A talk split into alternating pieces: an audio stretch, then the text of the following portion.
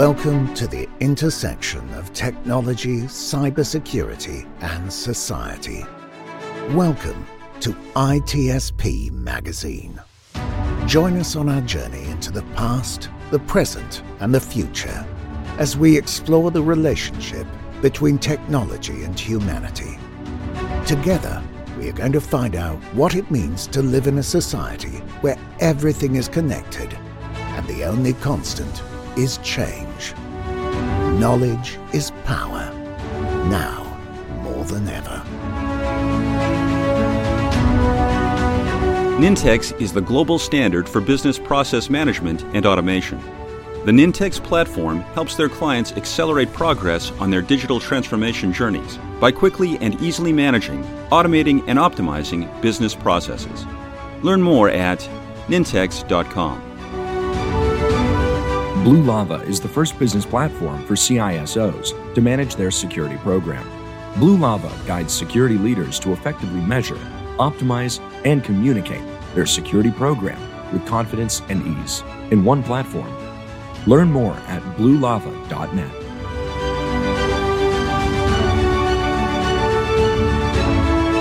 Marco, Sean, can you hear it? I, I think I can hear it. I just don't know what it is yet. Yeah, it's coming It- from far away. It's unidentified.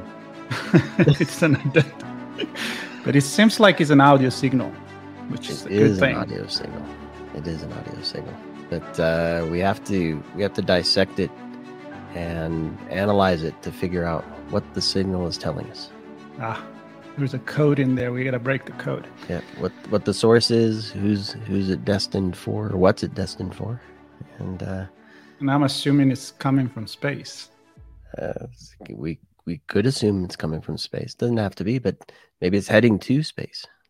That that there are some that or, are going or is there. it or is it all just space and, and we're ignorant humans and don't realize it Well, we definitely send signal to space. And the question for someone is are people ignoring it? Well, I say people, but yeah, let's say people for now. We'll, we'll talk about other kind of life later on in the conversation. But one of the theories that they actually, yeah, they know we're here, but they don't really care.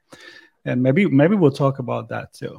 And uh, this is audio signal, Sean. Let's stop uh, confusing our audience. messing around with our audience and Yeah. uh, let's let's bring our guest on I'm, I'm thrilled to have on uh, it was a tweet that i saw that inspired me to say A tweet that you heard or you saw? tweet that i read. I didn't did, i didn't have it read for me. There was no signal there. Uh, well i guess it was a, a, a visual written signal but uh, anyway i saw this tweet about i could talk for hours about aliens in space and i'm like perfect. Let's do it. I So- can listen for hours about that. yes exactly. So we're going to do that. We're going to talk about aliens in space and technology with hopefully somebody will be a good friend because i want to have many conversations i suspect jasmine singh who happens to be a senior uh, at purdue university and also has an internship at nasa jasmine thanks so much for joining us Hi, Marco and Sean. Thanks so much for having me. So this this is gonna be fun. This is gonna be fun. So we have to start at the beginning. So first, let's hear a little bit about who you are and what you're up to. So I often joke, I, my story starts at being hatched. So our audience is probably tired of me saying that, but you can start wherever you want. Mhm. Um, what are you up to? Yeah, so I have always loved space, like as far back as I can remember. I think it all started in my earth science class when we learned about the planets for the first time. I was really excited. Um, there was so much mystery and so much beauty within space and science in itself. Um, and from then, it just kind of snowballed into something huge. Um, I would always look at the stars, look at the moon at night, and just kind of ask myself so many questions. And, you know, the types of questions that a kid would ask, like, uh, is there anyone out there? Is someone looking back at me when I'm looking at them? You know, those types of questions. Um, but, you know, those are the questions that we're actually seeking to answer today. And, so ever since then, you know, I did a ton of research into astronomy just because I got super passionate. I bought a ton of books um, read them, I watched videos, that type of deal, because you know we weren't learning about it in school, and I was so interested that I was like, I have to do my own research. Um, and then when it came time to apply to college, I thought that I wanted to go into aerospace engineering. Um, but then I quickly realized before I applied um, that that wasn't actually my passion. I, I realized I wanted to study the bodies that the planets or that the rockets go to, um, not actually build the rockets themselves. Um, so that led me down the path to planetary science, um, which you can guess by the name is just the study of planets and moons and bodies um, in space.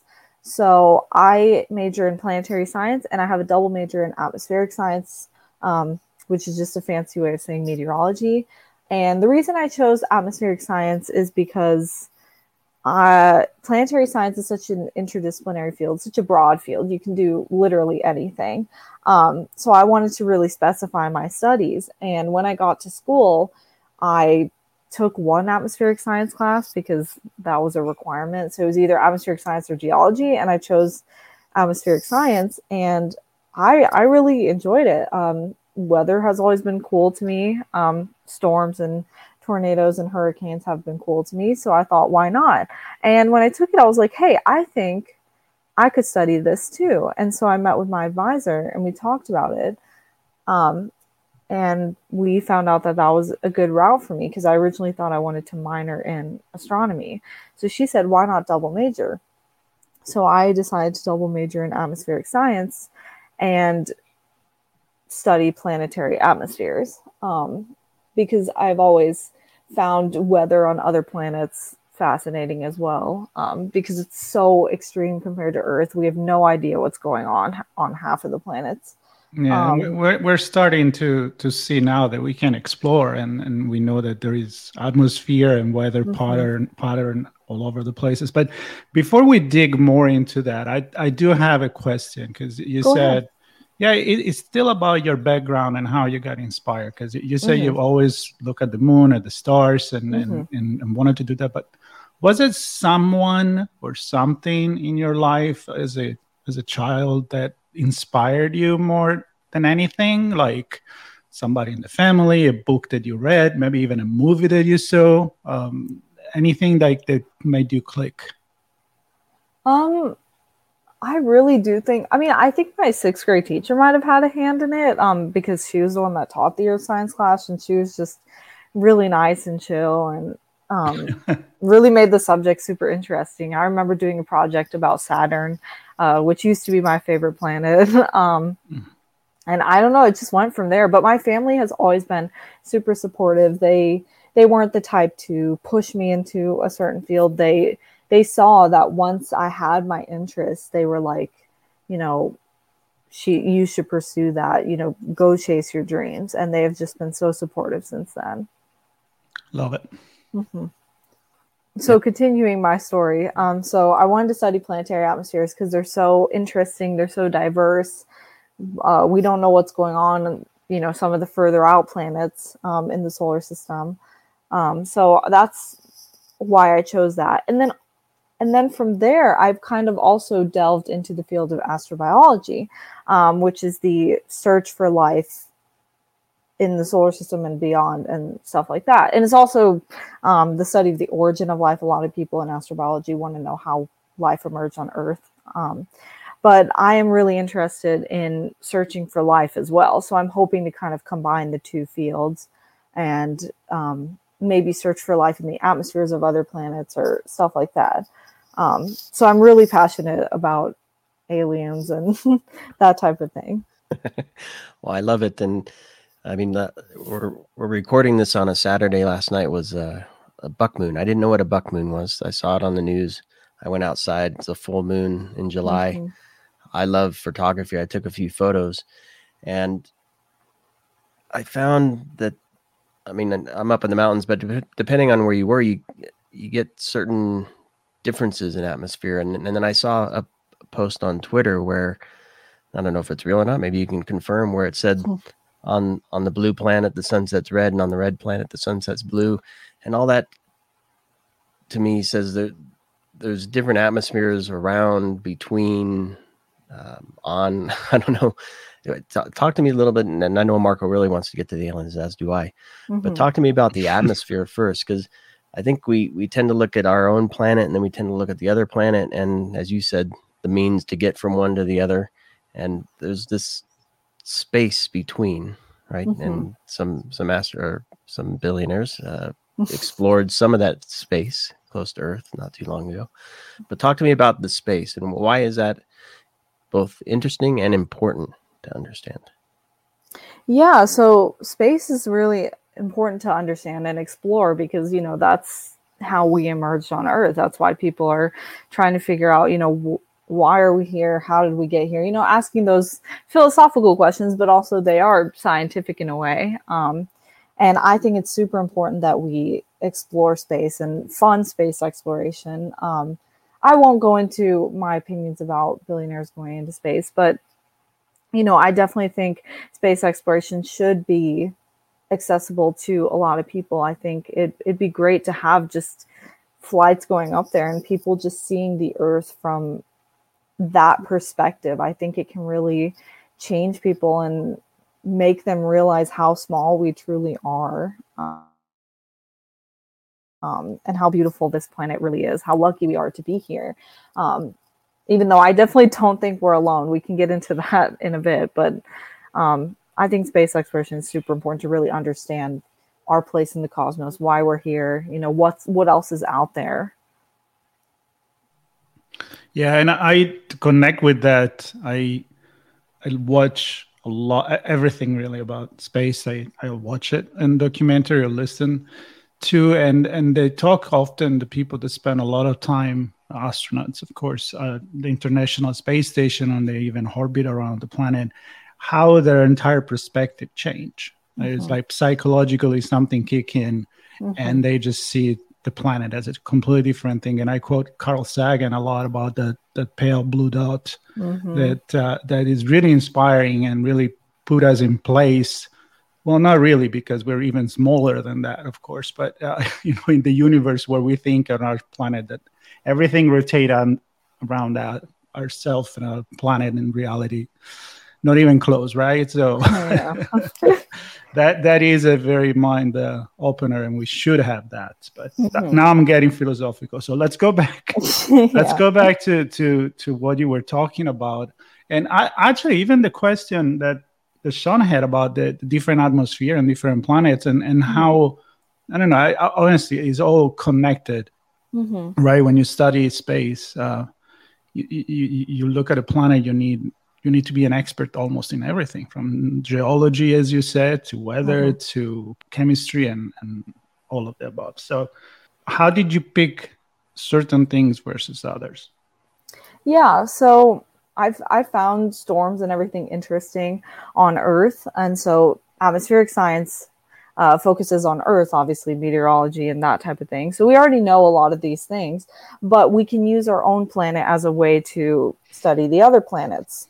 Um, so it was good for me to combine the two majors because, in one hand, I'm learning about weather on Earth, and then the other hand, I'm learning about other planets and other uh, you know aspects about other planets. So I can kind of combine the two and see how we learn about those things, um, and it's really useful. Um, you know these these missions that we have going out um, in studying other planets, um, they're collecting very valuable data about the atmospheres and uh, the rocks and everything from the the rovers to Juno to Cassini. Um, so I'm I'm super excited to get into this and study these types of things. I actually do undergrad research, um, but my undergrad research revolves around um, exoplanet atmospheres. Um, so I'm kind of getting into the exoplanet field as well, which is relatively new. Um, but we are making so many good discoveries in that field. We've discovered over like 4,000 exoplanets and counting. And this field has only been around since the 90s, I believe. I could be wrong. Um, but I, I love it too. so I'm as you're describing all this stuff, I'm thinking, how do you how do you keep it all straight? oh, how, do, how do you how do you soak it all in? Because mm-hmm. there's so much in each one. I, I can only imagine, mm-hmm. and I can't imagine in many cases even. Um, so, so tell me a little bit about how you do the research, and maybe maybe some of the work you're doing with NASA ties into this as well. Mm-hmm. Is it field by field, or are you looking at scenarios that happened across multiple disciplines? What what kind of projects are you working on? How, what tell me a little bit about that, so I can mm-hmm. kind of give a sense for what you're doing every day.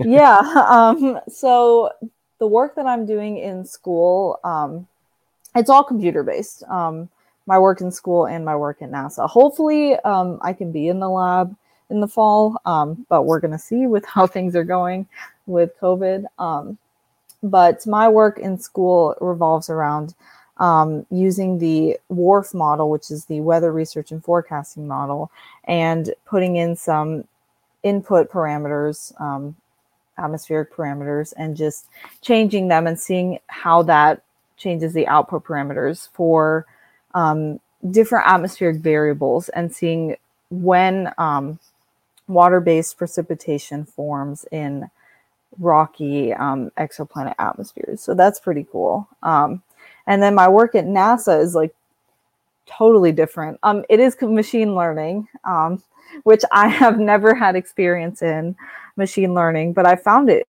interesting.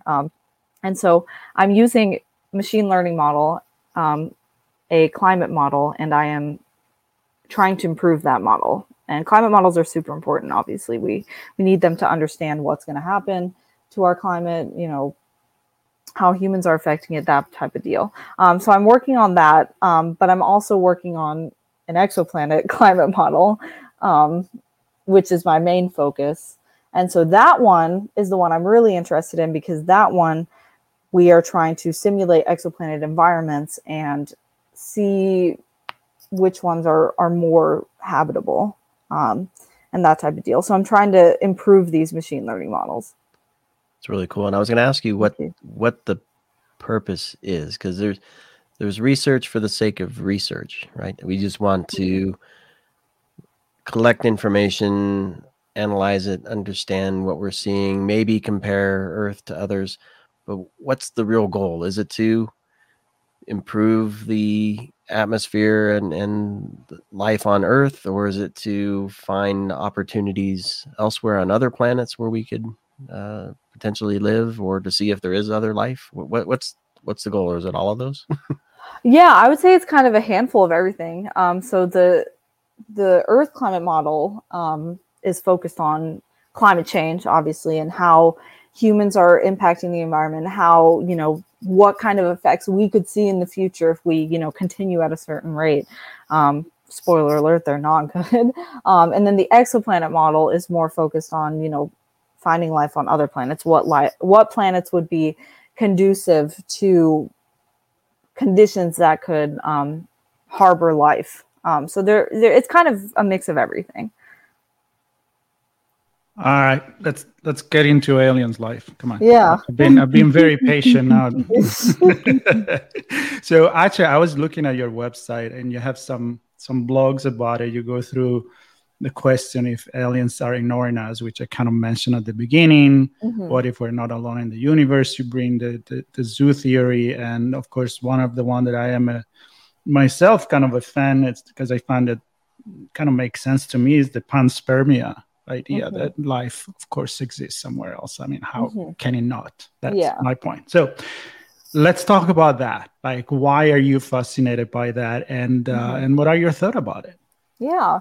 Um, so as I mentioned earlier, I've always been looking at the stars and the moon from as far back as I can remember, and I would, you know, ask the questions that a typical kid would ask, I guess, is you know, I'd look at the moon, I'd be like, what if someone's up there? Obviously I was I was little, so didn't know about the moon landing or anything. Um, but you know, I'd be like, what if someone's up there and they're looking back at me, you know, and that can kind of snowball into bigger questions about uh, other planets and stars and whatnot. But you know, I was just asking the typical kid questions. Um, but those questions led me to really think about life beyond Earth. Um, and you know, we talk about aliens as you know we we joke we talk about the pop culture like green martian looking thing um but i think you know even microbes are aliens you know and so we talk about the icy moons in the outer solar system that have oceans that might have microbes in them. Um, and so those are aliens too. We always think about intelligent life, but we don't think about microbial life as being aliens, as being life. Um, like, like if we didn't come from that. yeah, as if we didn't come from that too. Yeah, you're right. Sean. Yes. Go. So, well, no. So I, I think, do we as a society, are we not focusing on the right thing there? Do we only care if it's human like, then it doesn't matter? I guess, uh, did the general population not really understand what's possible and what what it is and why it matters? Yeah, I feel like it might be a, a lack of information to the public, but I hope that, you know, with future missions such as the Europa Clipper, Dragonfly, the Jupiter Icy Moons Explorer, like I hope missions like that that are going out to these icy bodies and searching for habitable conditions and possibly life. Um, I hope these can kind of open the public's eyes to seeing that we might not be alone. I mean, I definitely don't think we are, but you know what I mean. Um, we might not be the only ones in the solar system. Um, which can open questions about the rest of the universe um, and the possibilities for that. Um, so I'm super excited. But you know, the odds of intelligent life, if I if I were to go into that, they are very small um, based on calculations that people have done. Which I don't know how people do calculations on that. I know there's the very famous Drake equation, um, but the Drake equation has a lot of variables that we cannot calculate because they're just hypothetical things like how many intelligent civilizations have evolved how many of those civilizations can communicate you know like these are variables we cannot calculate so we don't actually know the answer to that equation i'm wondering if if you have a sense for and there was a comment made by one of the one of the billionaires that we we could offload all the nasty mm-hmm. disgusting manufacturing to to off yeah, of Earth to somewhere else. So I'm wondering. My question is, do we run the risk of making a negative impact to space by taking our existing mindset and existing technologies and transferring them there? Mm-hmm. And or do we need to kind of re- rethink everything uh, as we begin to branch out off of Earth? Yeah, I've thought about this too. And people always joke about, you know, humans will pollute everything. You know, we have a lot of space junk, as you call it, you know, orbiting Earth, which is mostly satellites. Um, and I guess a car too, because of Elon Musk. But you know, yep, people, yeah, people, exactly. People always say we have a lot, we are pollute everything. Um, so that is a thing that I've thought about, you know, because are we if we send out stuff to other planets like i guess the rovers are a good example like if there's life on mars or whatever are the rovers kind of bringing our biological stuff and taking it over there and messing with that?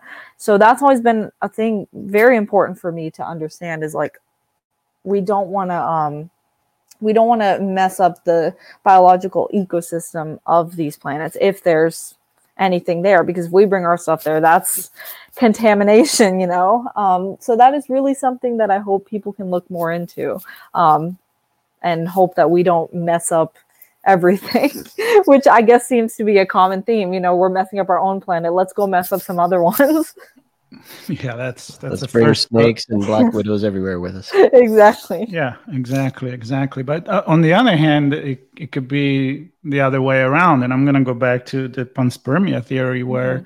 even life on earth is coming from from another planet. So mm-hmm. maybe we're not that special it's just that the condition is right here Mm-hmm. And the reason why I go here, and, and of course, before we end, you have to talk about the, the, the, the zoo theory because oh, I, I, think love, yes. that's fascinating yes. and a big lesson maybe for, you know, not only sci-fi fans, but for everyone. Mm-hmm. But the, the, um, how the instruments, the technology that there is now, like you said, you talk about the exoplanet and how so many planets has been discovered lately.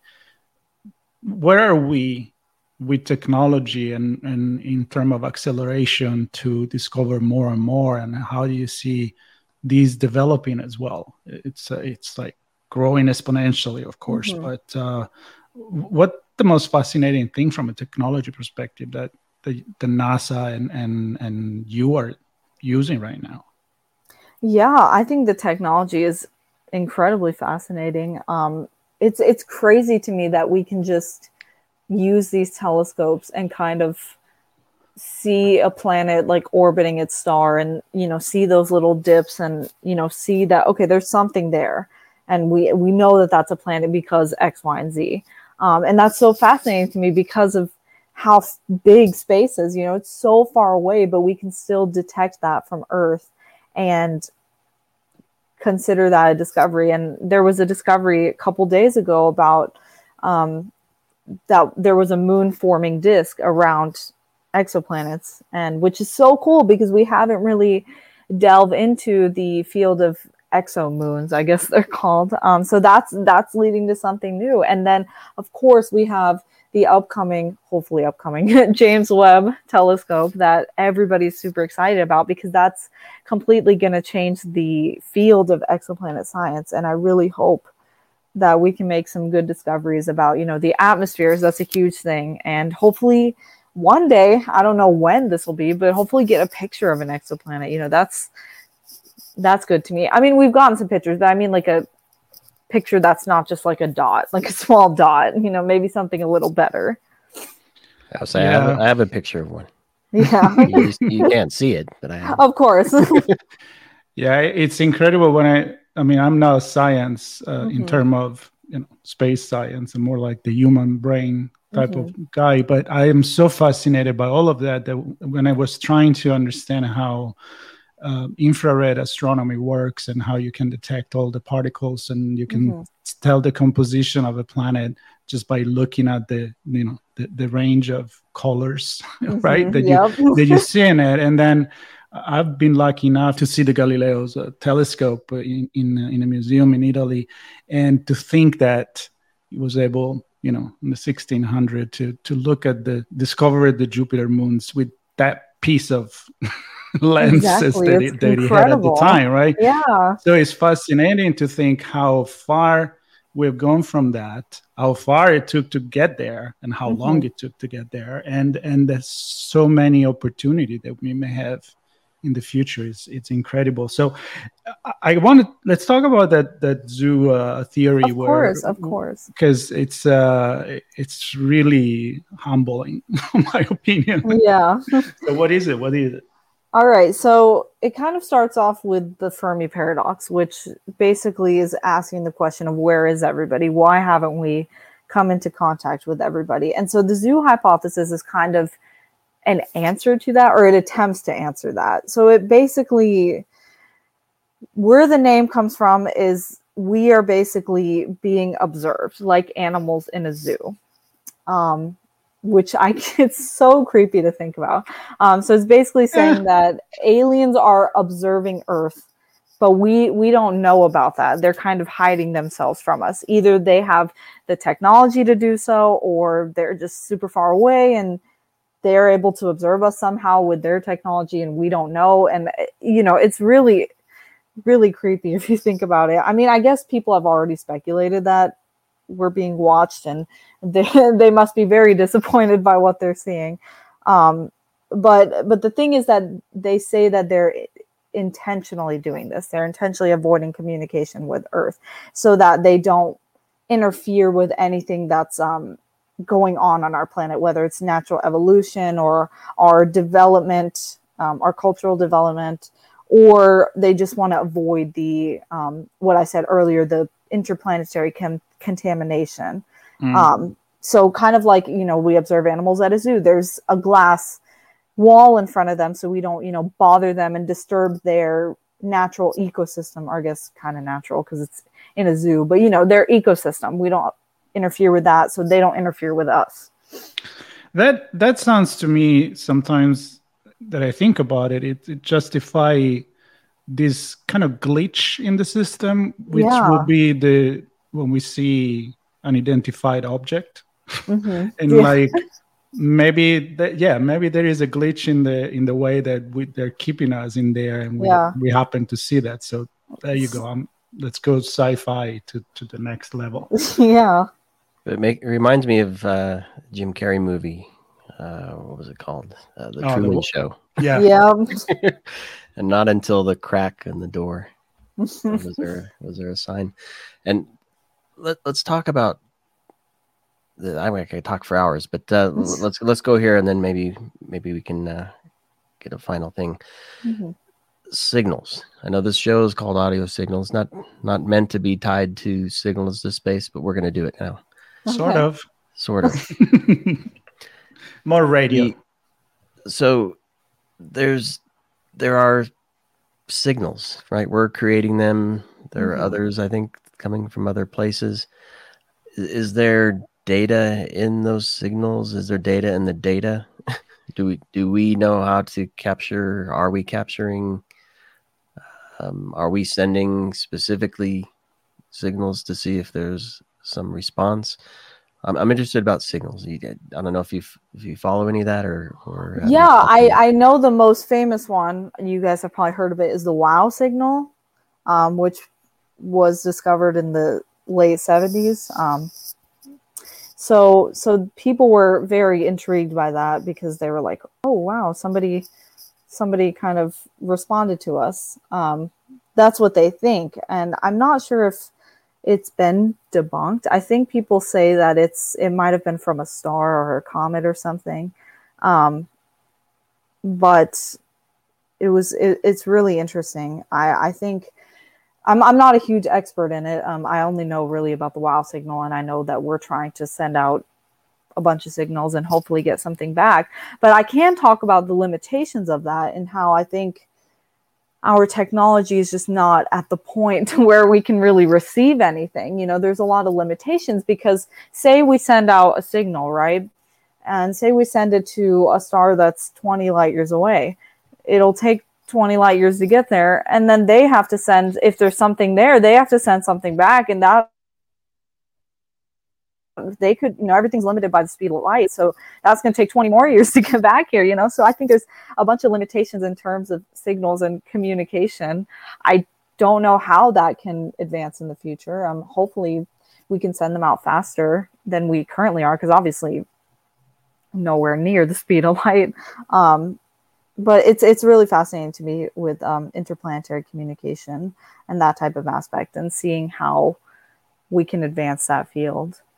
Yeah, I mean, people are learning about that when when you know about the delay we communicating with rovers on Mars. And, mm-hmm. you know, yep. so that, that there is we, we had some episode that we we brought it into into the cybersecurity aspect of things where you're like you have to be prepared Oh to yeah, to to drive autonomously, right? Mm-hmm. Yep. Because you can't just swerve or move or you know you you got into that blackout communication that also we experience going around the moon with the Apollo yep. mission as well. So it's uh, it's so fascinating all of this and and way more than that. Yeah, because like the first thing that comes to mind for me is that we think we know what signals, how they're structured, how they're sent, what the re- acknowledgement response looks like. It could be completely different out there Mhm. for what, and maybe hidden or tunneled in something that we can't see or understand. Who, who the heck knows?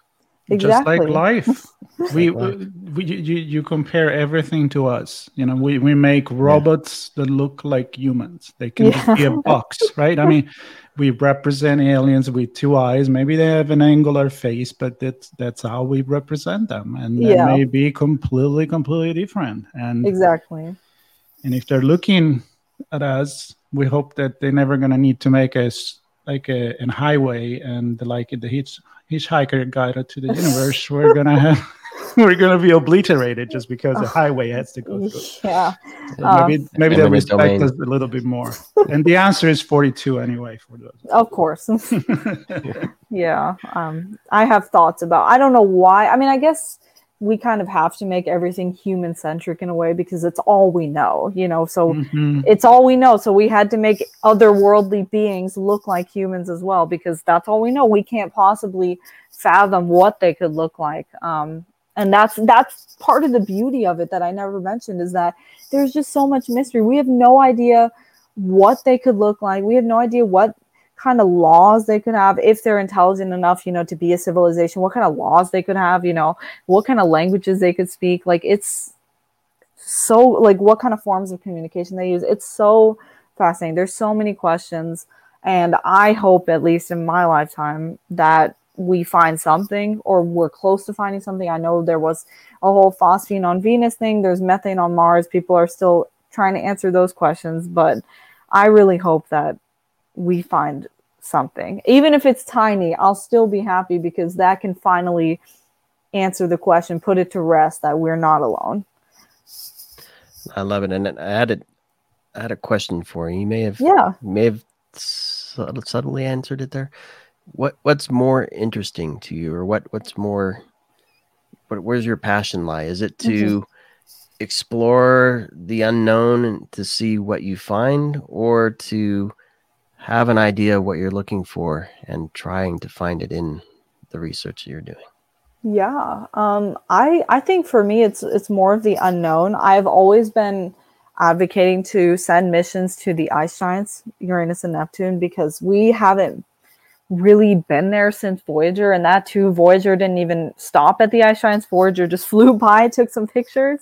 Um, so I always want us to go to places we haven't been before. That's why I'm so excited for the icy moon missions um, not only because of the possibility for life and that type of thing but also because it's the unknown. We haven't really been there. We cassini like went by a little bit you know on enceladus and that's how we discovered the plumes you know erupting from beneath the surface but nothing really more. And so i'm so excited to send these new missions you know there's the upcoming venus mission we haven't really gone to Venus either, you know, and that's considered our sister planet. Um, so for me, it's more of the unknown. But obviously, you know, you kind of do want to have some type of idea of what you're looking for and what you expect to find. But it's incredible the questions, the amount of questions that you can ask, and kind of the snowball effect that space exploration and aliens can just lead to. Yeah, yeah, and and as I reference often with history, it, the, the discovery has always been part of um, who we are. I mean, mm-hmm. we, we had to cross the ocean to see what was there. It took a lot mm-hmm. of risk, and uh, once we figure out, and this is I'm gonna break the news that the, the, planet is uh, it's uh, spheric, yes, yes, flat. So sorry about that. thank you for saying. um, you know, then oh, we then we need. Uh, sorry, Sean yeah, you're gonna have to make the pizza somewhere else now because it's not flat. so the point is, we we can't stop that, and I'm not gonna go dark in the future of you know when when the, when we will have to eventually leave this planet, no matter what. But uh, yeah. it's it's just fascinating, and and as you can tell, I could talk about this forever. Sean, same, you the same, but we're gonna have to give it a, a cut here at about 37 minutes and honestly, I really enjoy this conversation. Okay. I think it's extremely inspiring for hopefully for everybody listening as well. And uh, I'd love to have you back if you ever want to of come course. back on the show. Yeah, yeah, we didn't we didn't touch on oceans. That uh, oh yes, yes, we didn't touch on a lot of. Things. There's a lot of things, and, yeah. and still you mentioned story. I mean, I could, I could spend hours on that too. Yeah, we could we could talk forever. That's for sure. and and Jasmine, I, I'm so happy that you found the time to do this with us. Thank you. And uh, we will have notes on the podcast uh, with resources uh, to get in touch with you, maybe something you want to outline on research that you're doing, your blog, which I found it very, very fascinating. I love the blog. Thank you. Yeah, thank you. really, really cool. And uh, again, thank you so much and keep this energy yes. and passion in everything you do because it's really, really inspiring. Yeah, thank you for having me. Thanks, Jasmine. Blue Lava is the first business platform for CISOs to manage their security program. Blue Lava guides security leaders to effectively measure, optimize, and communicate their security program with confidence and ease in one platform. Learn more at bluelava.net. Nintex is the global standard for business process management and automation. The Nintex platform helps their clients accelerate progress on their digital transformation journeys by quickly and easily managing, automating, and optimizing business processes. Learn more at nintex.com. We hope you enjoyed this conversation. If you learned something new and this story made you think, then share ITSP Magazine with your friends, family, and colleagues. If you represent a company wish to associate your brand with our conversations, sponsor one or more of our columns.